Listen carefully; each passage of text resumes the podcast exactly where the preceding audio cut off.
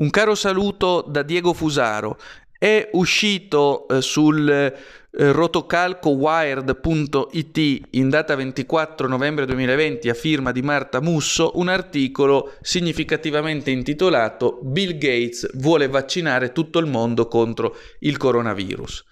Il titolo è in effetti alquanto verosimile, se è vero come è vero che tra i desiderata di Bill Gates, mai nascosti peraltro, v'è quello di proporre un vaccino per l'umanità intera. Naturalmente nell'articolo ci si aspetterebbe di leggere delle pacate critiche anche a questo signore che continua a essere celebrato come filantropo, quando in realtà si tratta di un multimilionario turbocapitalista appartenente alla classe dominante. E invece nell'articolo troviamo un vero e proprio peana cantato in onore di Bill Gates. Ciò che prova una volta di più, se ve ne fosse bisogno, eh, quella che io chiamo gramscianamente la subalternità delle classi dominate, che anziché contestare Soros, Bill Gates e il grande capitale globalista, quello che peraltro porta avanti politiche sempre più spietatamente e biecamente di classe, invece li celebrano come altrettanti filantropi. È il grado zero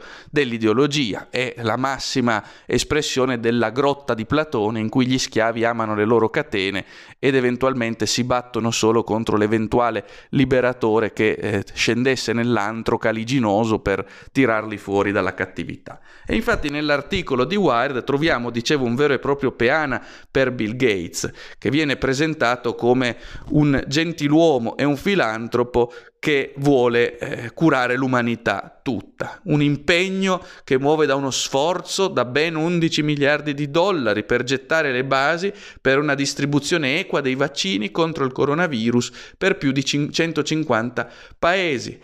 Quasi tutti i vaccini funzioneranno e con livelli di efficacia molto alti, ha commentato in un'intervista rilasciata alla CNN Bill Gates. Insomma, un vero e proprio peana per Gates, non l'ombra di una critica. Se Bill Gates agisce lo fa sempre solo come filantropo, sia chiaro, non vi sono mai gli interessi del capitale, non c'è mai l'ombra del business, non sia mai. È insomma una sorta di imperativo categorico vivente sceso tra noi che ora ha scelto di vaccinare l'umanità tutta perché la ama infinitamente.